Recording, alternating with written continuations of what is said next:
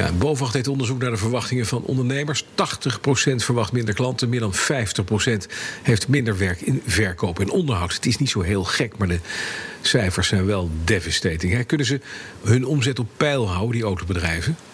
Ja, zoals dat onderzoek van, uh, van BOVAG dus zegt, is dat wel heel ingewikkeld. Ze doen ja. uh, natuurlijk wel hun best. Ik sprak Rick de Vlieger van uh, Autorent Arnhem-Nijmegen. Zij hebben ongeveer 150 auto's in de verhuur. Best een groot verhuurbedrijf. En de helft staat stil. Uh, ze hebben vaste opdrachtgevers. Denk aan onderwijsinstellingen, sportclubs. Overigens ook professionele sportclubs zijn er erbij. Ja, die rijden gewoon hun pupillen elke week rond in, in busjes. Nou, dat staat allemaal stil. Ja. Particulieren blijven natuurlijk ook uh, thuis. Maar ze hebben wel snel geschakeld, vertelde hij mij.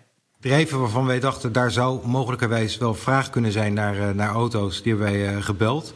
Uh, bijvoorbeeld uh, de apotheekbranche.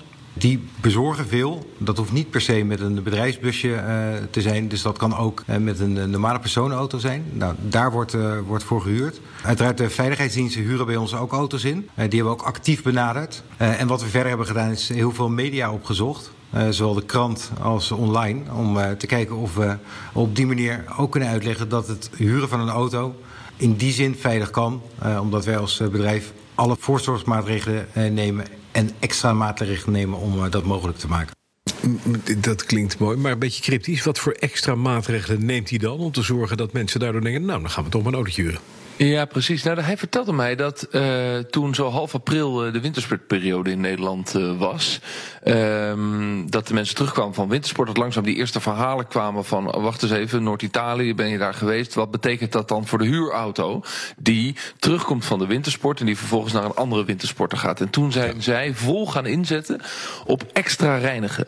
Dus ze zijn die auto's veel intensiever gaan reinigen en, zoals hij vertelt, dat verhaal ook gaan vertellen. En dat doen ze tot op de dag van vandaag nog steeds. Dus ze reinigen veel beter. Eigenlijk puur om de mensen uit te leggen van luister, het virus kan niet in een huurauto blijven zitten. Want dat is waar het over gaat. Dat is waar hij vragen over krijgt. En hij wil dus huurders het vertrouwen geven. Deze auto kun je veilig huren. Het is geen, geen overdrachtsauto van het virus, zullen we zeggen. Nee, nee. Toch, ik kan me voorstellen dat universele autobedrijven die leven van onderhoud het ook lastig hebben. Hè? We zeiden het al eventjes, 50% heeft minder werk en verkoop en onderhoud. Ja, precies. Want het eerste stuk ging over verhuur, onderhoud. Ja, nou ja, dat weet jij beter dan ik, Bas. Een auto moet je onderhouden. Ja. Uh, uh, Rick de Vlieg heeft ook een garage, uh, Robel Mobiel. En ja, die zou eigenlijk prima door kunnen gaan. Want onderhoud loopt ook door, maar heeft wel een tegenvaller. Wat wij zien is dat de leasemaatschappijen, wij kregen veel gestuurd werk van leasemaatschappijen, dat de drie grote leasemaatschappijen zijn gestopt tijdelijk met het aanbieden. Dat heeft te maken met de haal- en brengservice. En je ziet dat dat aanbod, dat dat eigenlijk helemaal stil ligt. Dus waar je het nu van moet hebben, zijn uh, met name particulieren. Voor nu scheelt ons dat, uh, denk ik, de helft van ons werkaanbod.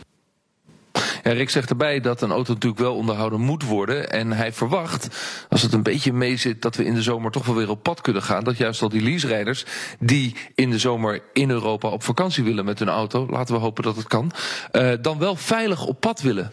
En hij zegt, dan komt er dus dan al een enorme vraag naar, naar uh, laten we zeggen, het onderhouden van de auto's. Ja, dan kan ik niet iedereen tegelijk inplannen. Dus hij roept de leasemaatschappij ook echt op om het onderhoud wel door te zetten. Ja, precies. En tijdig te plannen.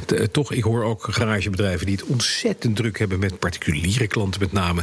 En die zeggen, ja, die auto's staan nu thuis en die mensen hebben niets beters te doen. En die denken, ja, dan moet die auto toch maar eens onderhoud hebben, want hij staat dan nog maar voor de deur. Dat kan ook, hè? Nee, dat is mooi, dat is mooi nieuws.